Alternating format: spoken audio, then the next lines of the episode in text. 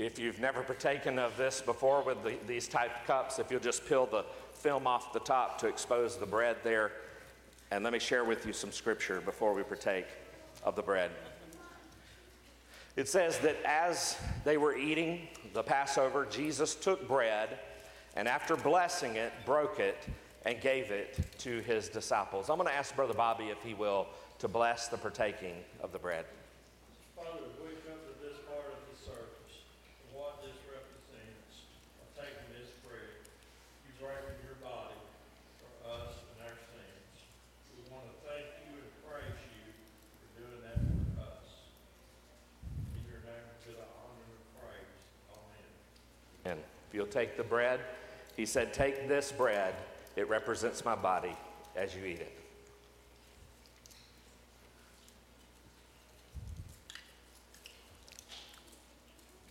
And then next, you'll peel back the other piece of film to expose the cup.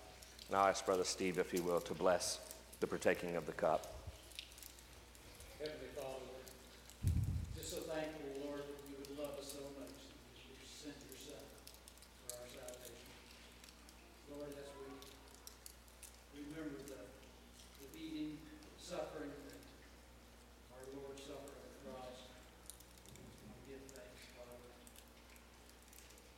Sending him, Father, as we drink this cup, let it be a representation of the blood of Jesus gave on the cross. And it's in his name that we pray. Jesus said, as you take this cup, drink ye all of it, for this is my blood of the covenant, which is poured out for many for the remission of sins.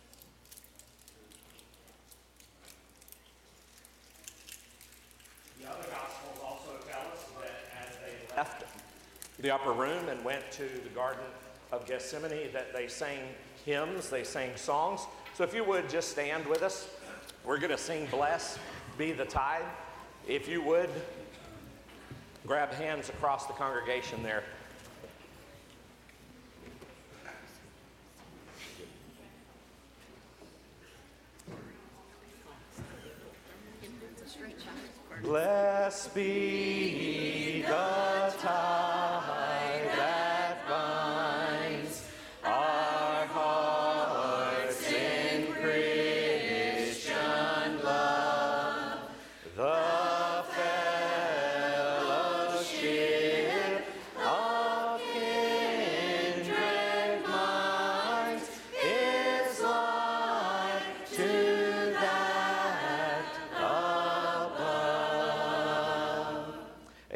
Can be seated. Thank you so much.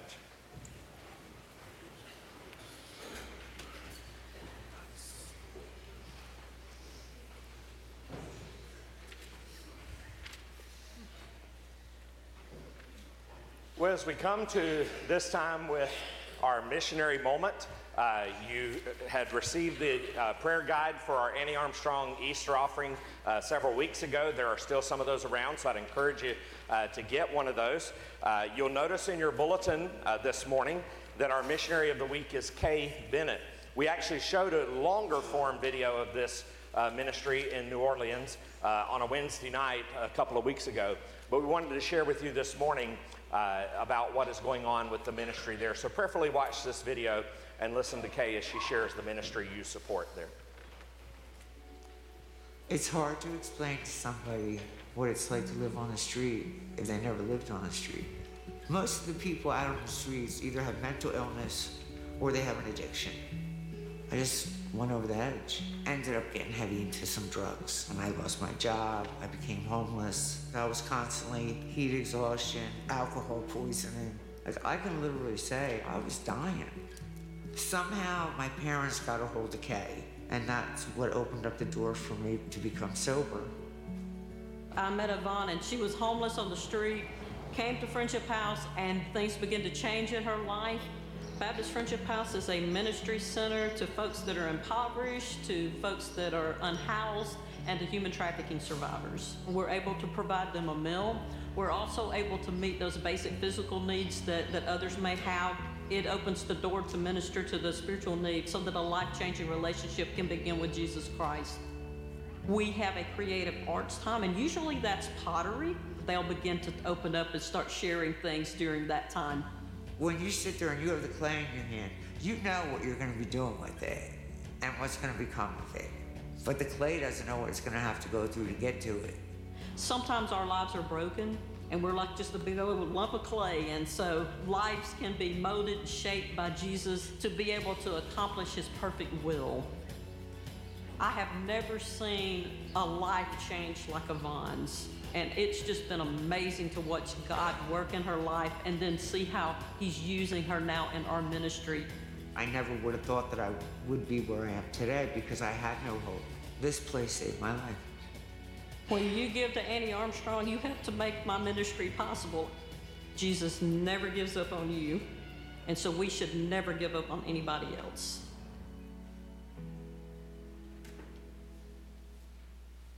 Brother Mark Puckett, who is our Director of Missions for the Duck River Baptist Association, who's here with us this morning, if he would come and lead us in a time of prayer for our missionary of the week. Brother Mark. Thank you.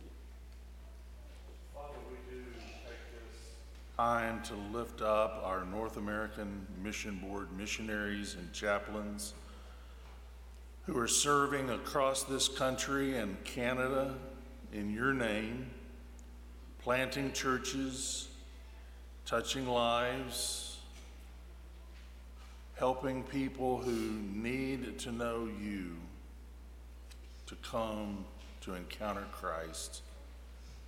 Lord, we ask that you would strengthen, that you would encourage, that you would give direction, that you would open doors of opportunity for each one of these workers in your harvest field.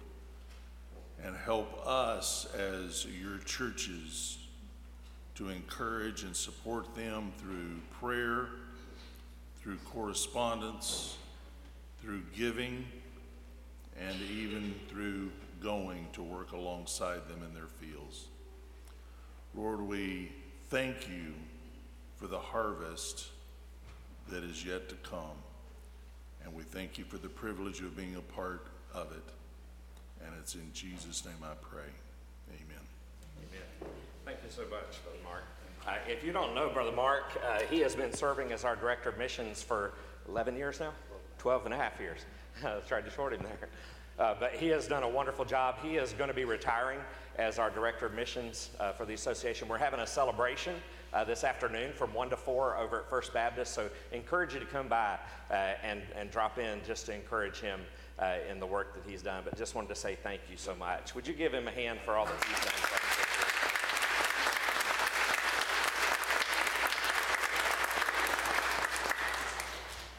Uh, let me just say a couple of other quick things too as far as uh, your offerings go. You can do that online at our church website there at Highland Baptist Church. Go to the far right hand side, click the Give Online tab. You can do your regular offering if you're in person. You can just put that in this kind of envelope. Uh, they're on the wall back there, in the windows here, uh, on the stage even. So be sure to pick up one of those. We also have our Annie Armstrong Easter offering envelopes uh, that you can pick up also at those locations. And you can also designate that on the church website there as you do uh, your regular giving. Let me just say also, this coming it's hard to believe uh, that it's already going to be here upon us. Uh, this coming Saturday, I believe that's right, we're having our Easter egg hunt, right?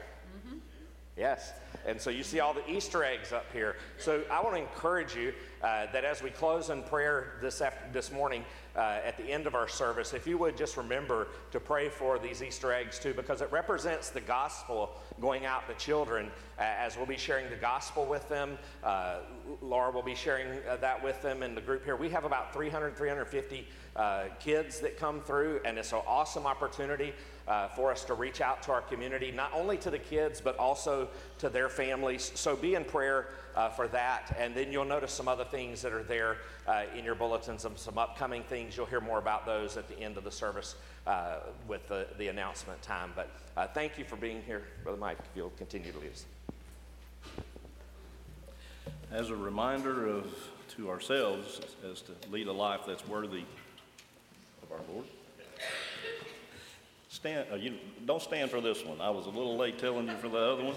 Uh, please forgive me when I stand up, my brain sits down. Um, but this next song is 282. Join the choir as we sing Living for Jesus.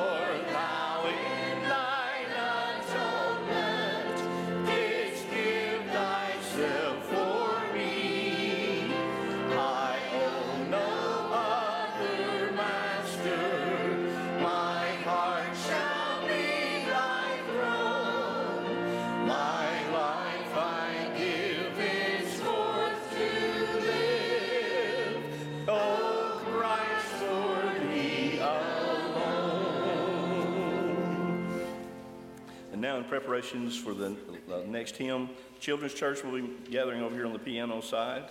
And stand with us now as we sing 473. My more love to thee, O Christ. Thank you for standing.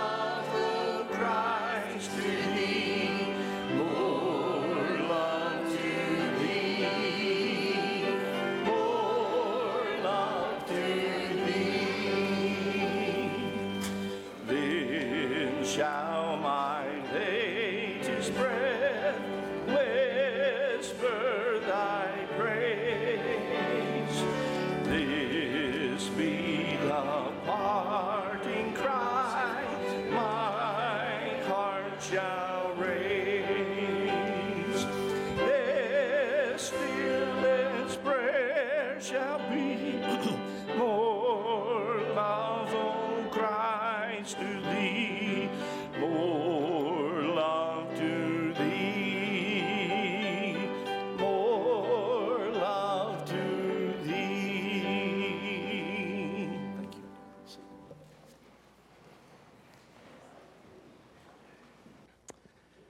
That's awesome having that many kids going to children's church, but that also means we need more helpers there. So if you would be willing to help, we'd encourage you uh, to step up and let us know that you'd be willing to do that. Uh, we do have some stipulations of some requirements there uh, for you to be able to help with those type ministries, but uh, we do want to encourage you to help us with children's church. It's a wonderful blessing and ministry that we have there. Take your Bibles this morning, if you will, uh, if, and turn to Matthew uh, chapter 22, verse 34 through verse 40. Uh, you'll notice on your bulletin it's a different message, and that's partly because uh, a few weeks ago I'd started a message on the three different parables that we were looking at uh, in the previous passages, and that took me three weeks to get through. So we're way off from what the schedule I'd given to Miss Amy to put uh, in the bulletin. I've also been gone this week uh, for about th- four days. Uh, drove over 1,100 miles uh, going to Florida to visit my family and some adopted grandparents in Dothan, Alabama. In fact, Samantha's there and our daughter is there with them now and will be coming back tomorrow, so be in prayer for them. Uh, so a lot of things going, and I didn't get to correct things with her uh, with the bulletin. So the message is entitled this morning, "The Great Commandment." I'll be getting to the one uh, soon that you see on the front of your bulletin, and even the one that's in tonight's message, but that'll be for a later message. But Matthew chapter 22 and verse 34 down through verse 40 is what we're going to be looking at. We're just going to begin with verse 34 down through verse 36. So if you would, let's stand for the reading of God's word in honor of His word.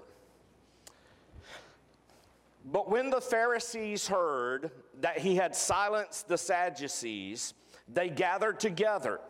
And one of them, a lawyer, asked him a question to test him Teacher, which is the greatest commandment in the law? Let's pray. Heavenly Father, as we come to this passage this morning and we've been looking at the authority of Jesus in those previous parables, Father, I pray that you will help us to see uh, here in this passage uh, the greatest question I believe that anyone uh, could be asked here and the answer that Jesus gives to us. Lord, may we have that assurance to know, Lord, uh, not only do we profess it with our lips that we love the Lord God with all of our heart, soul, strength, and mind, but may that be the practice of our lives because you have changed us and transformed us from the inside out, from the heart uh, to the soul to the mind. And Father, I just pray that you will uh, just help us, Lord, to love uh, one another, help us to love those in this world around us, but help us most importantly, as we see in this passage here this morning, to love you with all of our heart, soul, strength, and mind. In Jesus' precious name we pray. Amen. And you be seated. I believe one of the greatest questions anyone could ever be asked is what in the world does God want from me? Because when we pray, uh, so often we spend the vast majority of our time telling God what we want from Him. I mean, so think about it. When was the last time that you stopped and really thought to yourself, what does God want from me? Well, we don't have to wonder because God has told us uh, here in His Word. And the very first thing uh, that God wants from us is our faith. He wants us to trust in Him, uh, in who He is. Uh, he says that we're to believe Him. And if you come to believe in God, uh, not just in your head, but in your heart, and you place your faith in Him, then the very next thing He wants is your love. after He says, Believe me, He says, Love me. And that's what we're seeing in this passage here this morning. So we obviously aren't going to love God the way we should love God until we believe in Him. But understand this there are a lot of people in this world, uh, and is filled with people in this world who believe in God, but they don't love Him.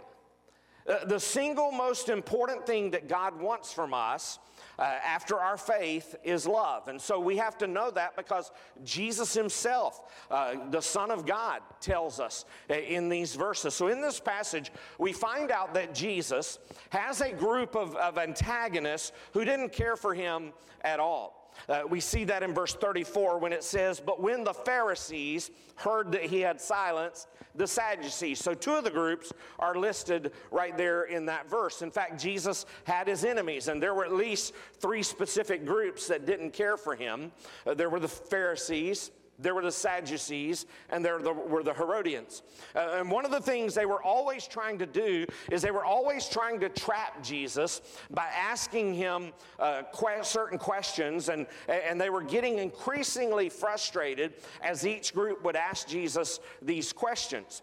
Uh, and, and Jesus always had an answer. Uh, they, they became frustrated because uh, while they were testing him, uh, he was besting them. He was, he was answering every question. It wasn't just the right answer, it was the perfect answer that really shuts down all of their debates. And they had already asked Jesus several other questions before we get to this one.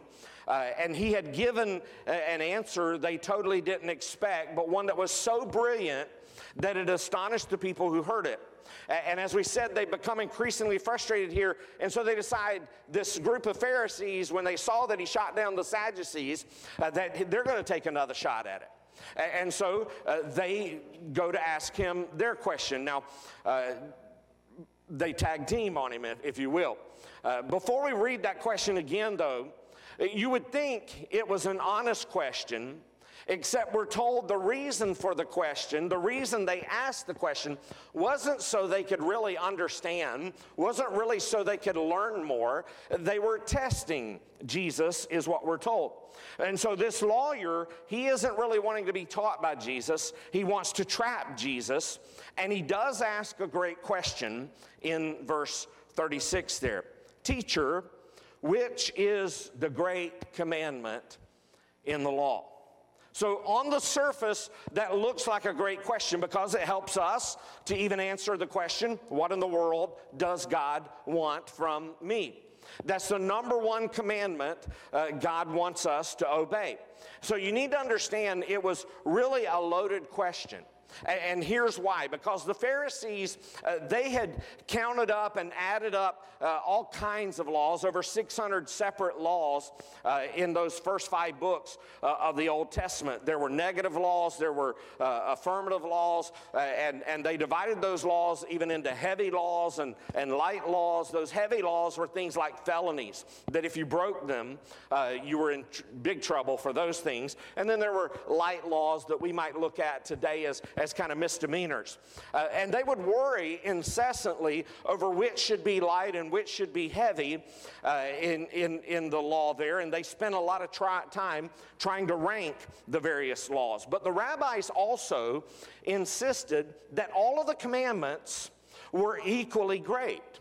Because since it's God that commands them and He is great, then all those laws, all those commandments have to be great. And so they think that they're setting up Jesus to lift one command over another, and yet they've all been given by God and they all hold equal weight because they're given by God and they say they should all be equal. So they think that they've got Jesus trapped for sure.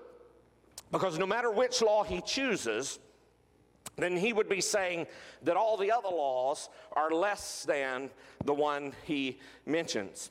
Uh, the other laws are just not as great, and that would even upset many of his followers, and it would begin the end of his ministry. So, how do you choose? Well, Jesus gives perhaps the most brilliant answer that he ever gave to any question. And you remember that many times he asks a question. Uh, as he uh, is asked a question, he'll return and ask them a question. But this time he doesn't.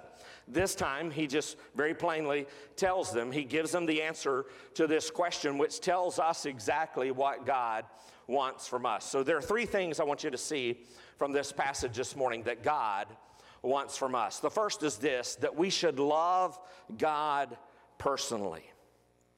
Understand this you cannot go to heaven on the faith of your parents or your grandparents or your, your spouse or your friends. It has to be a personal faith in Jesus Christ as your Lord and Savior, and you need to love God personally. Now, I'm sure that the Pharisees and the Sadducees and the, and the entire crowd here were stunned when Jesus immediately answers the question. He doesn't have to even think about it. He doesn't have to struggle with it. Immediately, here's what Jesus says in the beginning of verse 37 And he said to them, You shall love the Lord your God. Now, we're just going to stop right there for just a moment. Because understand, what may surprise you here is, that the New Testament is full of references to God's love for us but very few references about our love for God. And that's only natural because the only reason we love God at all is because He first loved us. He loves us far more than we could ever love Him.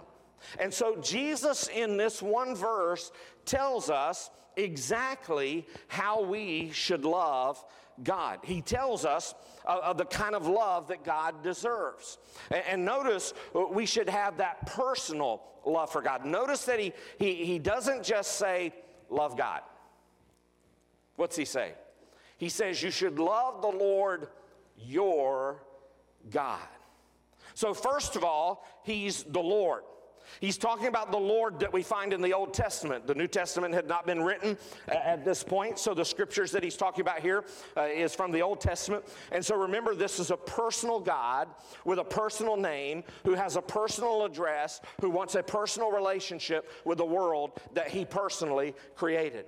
This is a God who loved us before we believed in Him or even knew Him. He doesn't just want to be God, He wants to be your God. You know, I, so, so often people talk about things like the man upstairs.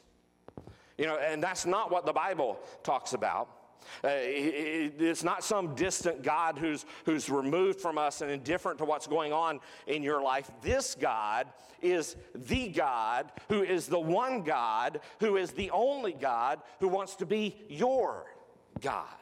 He wants you to love him as only God, as the only God there is, and he desires you to, to love as if there's no one else but you.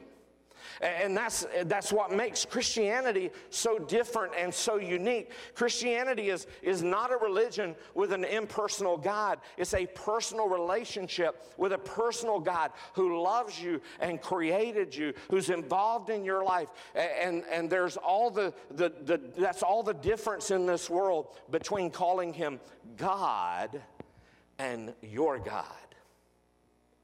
He's my God.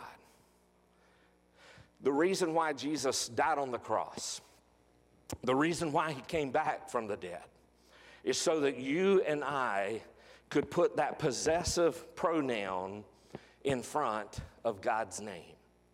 So let me ask you this morning is he personally your God? Do you know Jesus as your Lord and your Savior because that's the only way that you can be made right before God and Him to become your God is through Jesus Christ and what He did on the cross, what we represented here uh, in the Lord's Supper this morning, in the, in the shedding of His blood and, and the giving of His body for us, so that you could put that personal pronoun before it to say, He's my God. Is He your God this morning? Secondly, we see from this passage that we should love God passionately. We should love God passionately. And that's what we see in the remainder of verse 37. Notice he goes on to say, He said to him, You shall love the Lord your God. And then he says this with all your heart and with all your soul and with all your mind. So understand this the only love that God wants and the only love that God deserves is all or nothing love. You're to give everything, every ounce of your strength to Him, every ounce of your love to Him. God doesn't want to be the best of your love, God wants to be all of your love. And it doesn't take much of a person to be a believer, uh, but it takes all of a person that there is. Uh, there, then he says here that we're to love God with all our heart, with all our soul, with all our mind. That simply means that we're to love God with every single fiber of our being, with every part of us that is, that is us. Uh, we're to love God. Our heart is separate from our soul, and our soul is separate from our mind. But when it comes to loving God, they're all to be synced together, and He's to be number one. See, understand this the heart of the matter of loving God is loving God with all your heart because whatever captures the heart then captures the soul and then also captures the mind. The heart is, is the driver's seat, if you will, of who we are. So when the heart loves out, when we show love out of our heart, the mind begins to reason out, and the emotions begin to fill out, and the will begins to act out. And that's why, whether you realize it or not, uh, whether you love uh, the, the most with your heart, uh, will determine what you think. Whatever it is you love with your heart, it will determine what you think and, and how you live. So, so if, if money or material things is what uh, the passion of your heart, then that's going to drive your thinking. That's going to drive your will and, and how you live. And so, what you love in your heart determines your behavior far more than what you believe in your head or what you profess with your lips. So, no matter what you tell others you believe in, you show them what you love, and they'll be able to tell you what you really believe in. So we can say all day long with our lips, I love you, God. I love you, Lord. In fact, we read that all throughout the scripture of people who would say that and do that. But their lives and their hearts were far from God. So no matter what you tell others you believe in, your actions are going to show what you truly love. And that's why the only way people really change isn't when you change your mind. Or, or you're just going to have self determination. You're going to have uh, self will to, to, to do better in your life. Uh, you're going to think better thoughts. No, they change their heart. And when you change your heart, that's what changes your love. And that only comes by the power of God changing your heart. He's the one who creates a new heart within you. So when you love God with all your heart, then you will love God with all your soul. And the soul is where our emotions are, and the soul is, is what we feel with. Uh, it's estimated that the range of human emotions that we have run as high as 400 different emotions. And I don't know how they came up and determined that, but no matter how many uh, there are, here's the point. We're to love God with whatever emotions that we have, with whatever feelings that we have. Even when you don't feel like it, you're to love Him.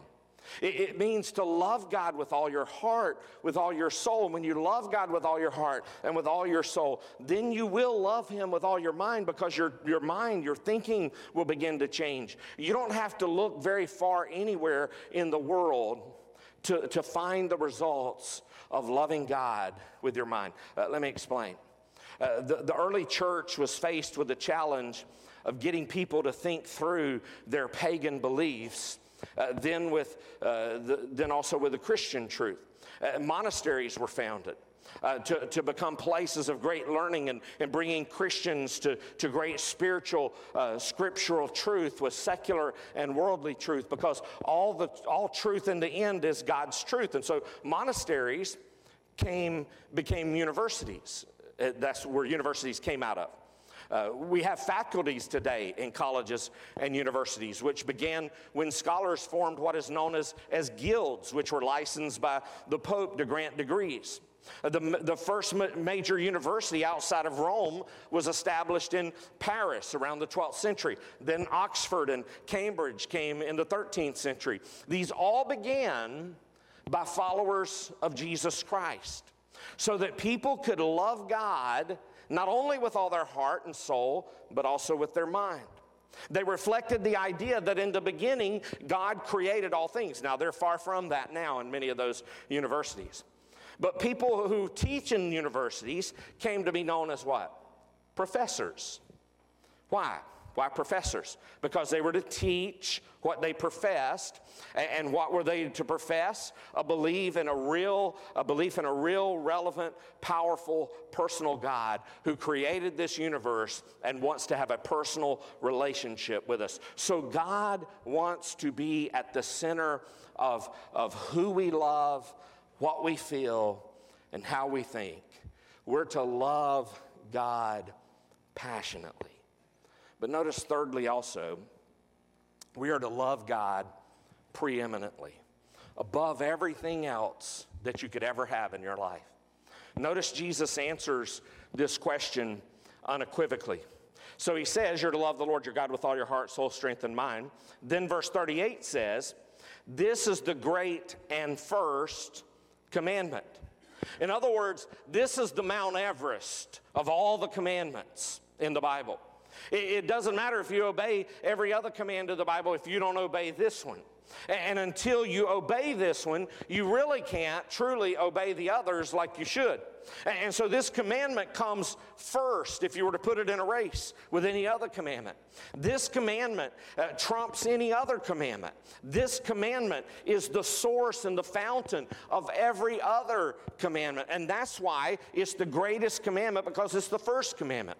And so at this point, it calls all of us uh, to look back in the mirror and to ask the question Do I love God preeminently?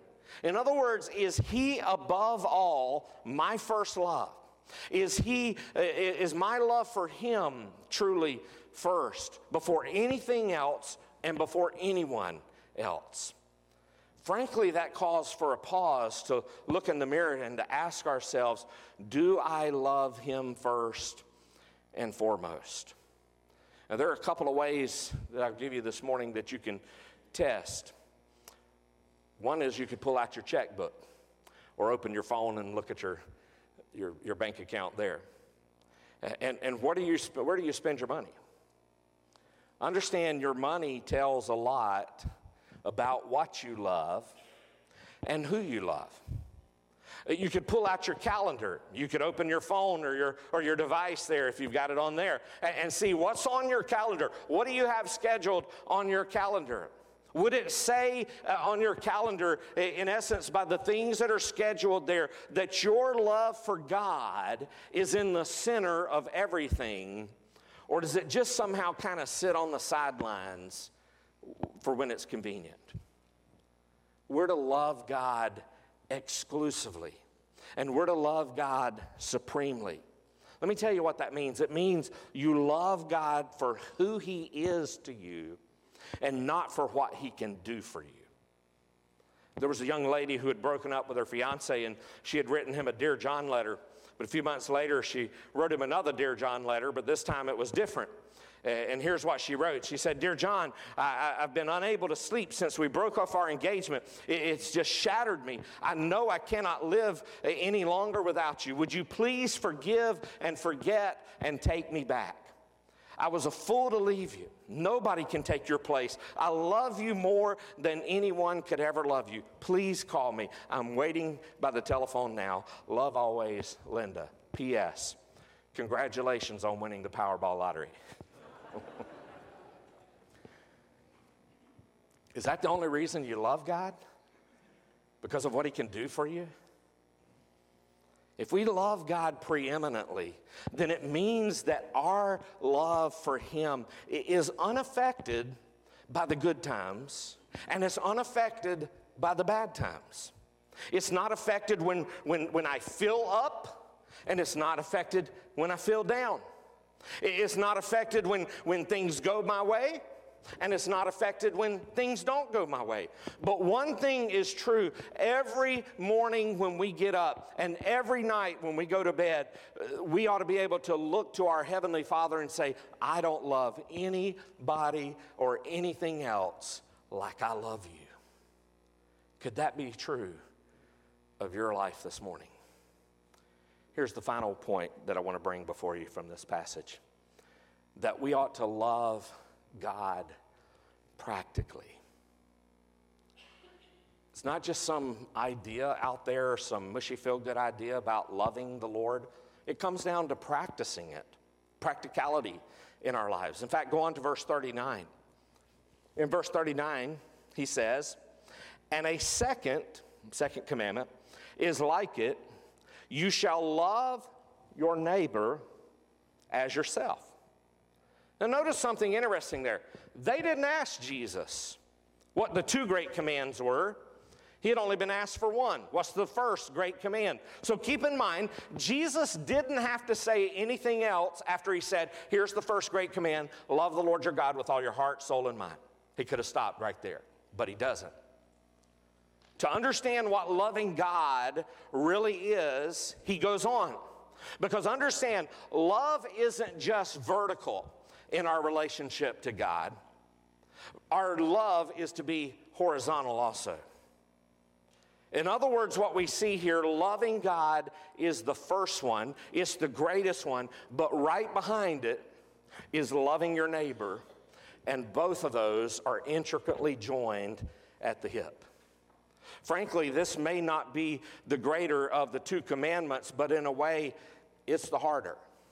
Because somebody uh, has said to love the whole world for me is no chore. My only real problem is my neighbor next door. It's easy in a way to love a God that loves you first to love a God that, that always wants what is best for you, and to love a God that has sent his son, Jesus, to die for you, but to love that next door neighbor? But in a sense, both are impossible without the other. I mean, think about it. When you try to love your neighbor without loving God, at best, your love is going to be incomplete and flawed. Uh, let me tell you what I mean. You'll never love others the way that they need to be loved until you first love God the way He deserves to be loved. Now, here's an illustration Can a parent who doesn't love God love their children? Absolutely.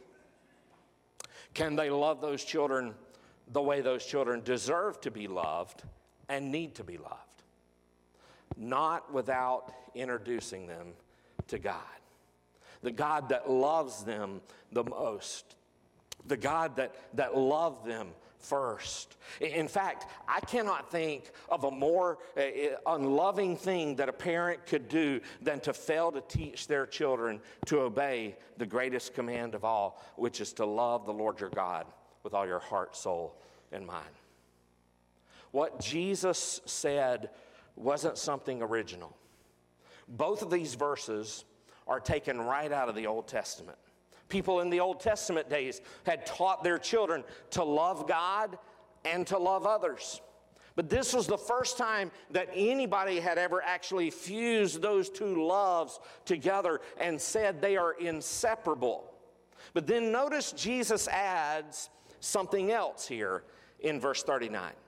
He says, You shall love your neighbor as yourself. I dare to say, most of us who are here this morning, unless you're going through some tragic depression, love yourself. You love yourself by your actions. You spend money on yourself. You put yourself first in many things. That's the nature uh, of our sinful selves. Uh, you know what Jesus does here, though? He raises the golden rule to an even higher level. You remember the golden rule? Do unto others as you would have them do unto you. Jesus is saying, treat others the way you treat yourself, love others the way you love yourself. Think about how strong every marriage would be if every spouse loved the other spouse as much as they love themselves. And then Jesus ties all of this up with a beautiful bow when he says this in verse 40. He says, On these two commandments depend all the law and the prophets. Now, that statement was a theological bombshell. Prophets included the entire Old Testament. In other words, the Bible that they had at the time. And so Jesus just said, you can pack the entire Bible into those two commandments. You talk about simplifying the complicated. God took all of those laws they had created and, and put them into 10 commandments. And then Jesus took 10 commandments and put them into two commandments. Now remember, this lawyer, he was trying to trap Jesus. You remember that from the beginning? But instead of giving them a loophole that would allow them uh, to, to obey only one commandment and then just ignore the rest, he gives them two commandments that encompasses all of the commandments. So they wanted him to just list one so they could say and accuse him uh, that, that you've elevated this one over the others. And when Jesus gives them two, he, he negates that and, and he, he squashes any thoughts that they might have had there. And so think about it. If you love God, you'll keep the first four of the Ten Commandments. And if you love your neighbor, you'll keep those last six that have to do with loving our neighbor of the Ten Commandments. If you love God, you won't have any other gods before Him. And, and, you'll keep one day a week as holy. And you won't misuse His name. And He will be the love of your life. But you'll also love your neighbor as you love yourself. And you won't dishonor your father and your mother, and you won't murder your neighbor, and you won't take their spouse, and you won't steal from them, and you won't lie to them, you won't gossip about them. If you think about it, Jesus even takes those two commandments and really boils them down to one word love. After all, God is love. The one who is love tells us that the one thing he wants from us is our love. And so, our mission is to be to point people to Jesus Christ, uh, to disciple them, and to inspire them to live that cross shaped life, having the relationship with Jesus, loving Him with all their heart, soul, strength, and mind, and loving your neighbor as yourself. What does that make the shape of? The cross. That's to be what your life is to be a picture of to the world around us the cross. One of the marks of the cross shaped life is we're supposed to live is this is to let our light shine before men that they may see our good works and not glorify us but glorify our father who's in heaven. And so if you're keeping this commandment to love god and to love your neighbor as yourself if you're keeping those commandments if you're loving the way god wants you to love then your light will be shining. Because who you love, you talk to. And what you love, you talk about. And if you love God and if you love your neighbor, you'll be talking to each other about the other. And you'll be talking to them about God. Do you love God with all your heart, soul, and mind? Jesus said one other thing that'll let you know whether you truly do or not. On one occasion, he said to these very same Pharisees over in the Gospel of John, in John chapter 5 and verse 42 and 43, he said, But I know that you do not have the love of God within you. Wow. How can you know this morning whether you have the love of God within you? Because notice what he says. He says, I have come in my Father's name, and you do not receive me. You cannot love God the way you need to love God, and you cannot love your neighbor the way you need to love your neighbor until you first love Jesus, who truly loves you, who says to you, Love me.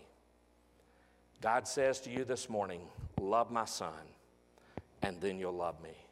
And so, if we love Jesus the way we should, then we'll love God the way we should. And when you love God the way you should, you'll love others the way you should. It all begins right here with your personal relationship with Jesus Christ.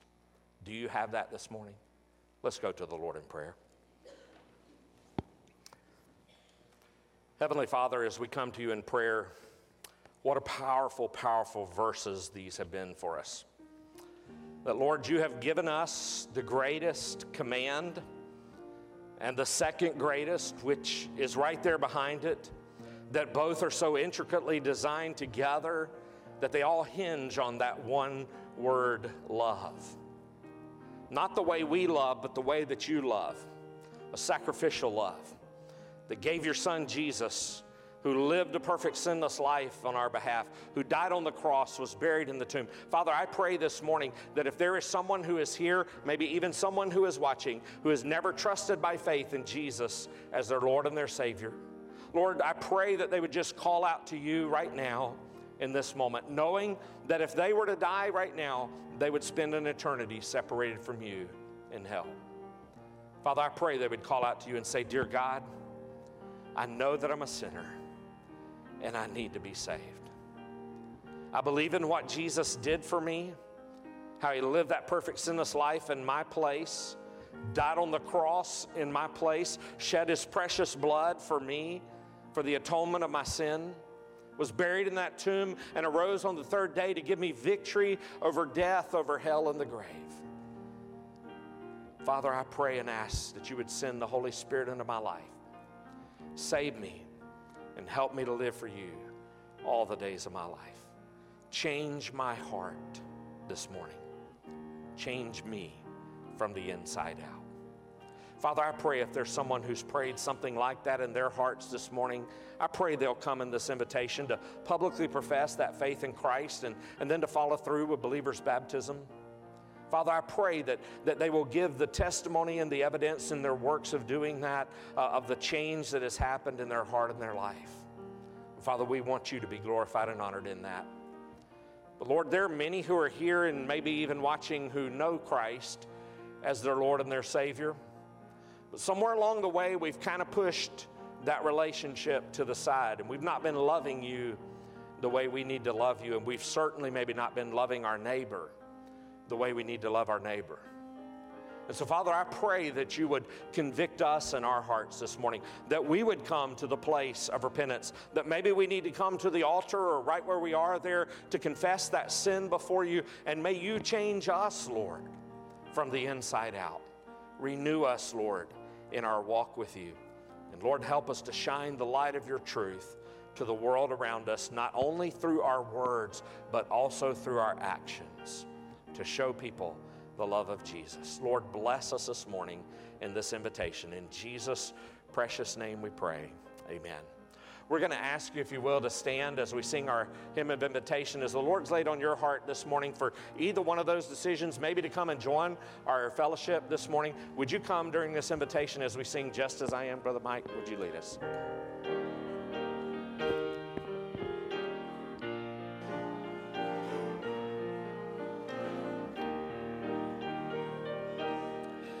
Just as I am.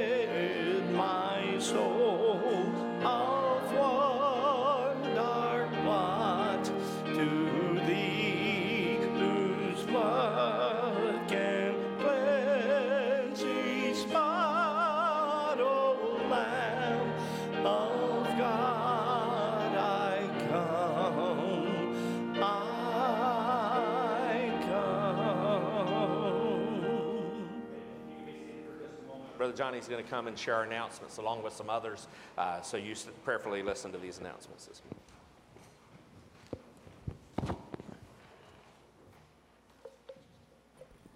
Good morning. This Saturday is our kids' Easter egg hunt. It's going to be here at the church from 1 to 3. So if you have a child birth through fifth grade, we're going to have Easter egg hunts divided by age. We'll also have special needs hunts available. There's going to be food and games and some crafts. So come join us for that. There are some flyers on either side if you have some people that you can pass those out to. It has directions to the church. Um, I actually have two other announcements. If you're sitting here and you're thinking on this beautiful day that you wish you had something else to do, there are two baskets. They each have 100 eggs that we still need stuffed. It has everything included. If you could take those and bring them back, we'll use them for our Easter egg hunt. Everybody looks like they could use a stretch. Everybody lift their arms up. All right, take one arm, forward and back.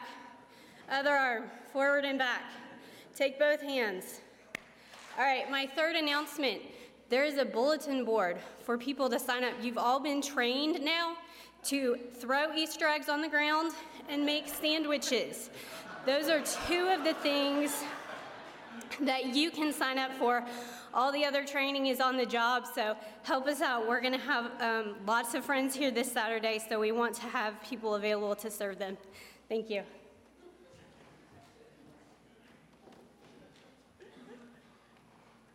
Yeah, have you got something?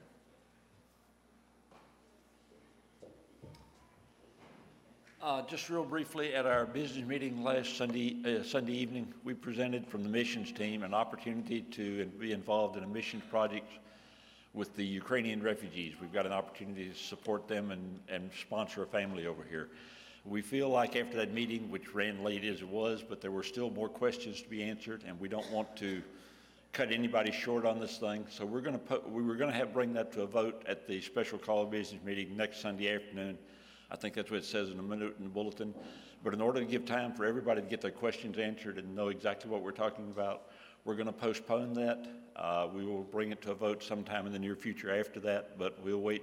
We want to get everybody's questions answered and everybody to feel comfortable with what's being proposed here. So uh, talk to us on the missions team. That is uh, Terry Stone, Karen Purdom, Dwayne Thames, Ben Murray, uh, Rima Bell, and myself.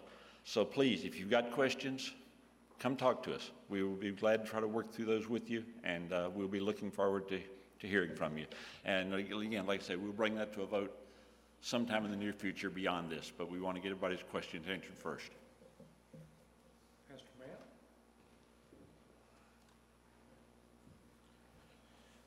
Just want to encourage you, uh, as today is Share Sunday, where we go out to the community to share the gospel with uh, people, to pray for them as well. This is another great opportunity, as pastors preach about, to show love to our neighbor. And one of the greatest ways we show love to our neighbor is by sharing Jesus with them.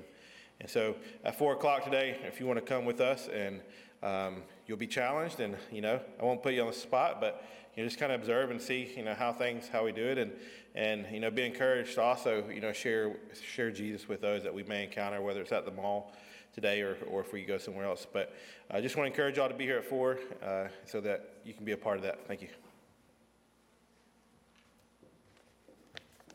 Does anyone else have anything that they'd like to share?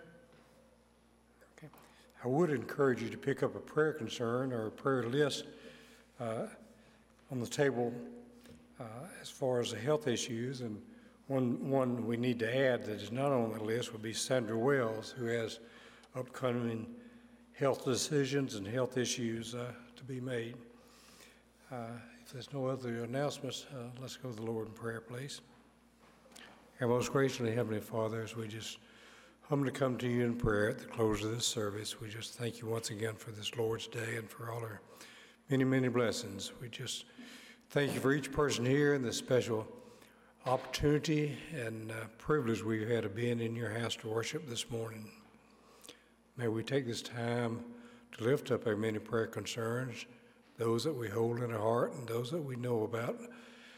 And may we continue to always pray for our nation, pray for our church, and pray for each other each and every day.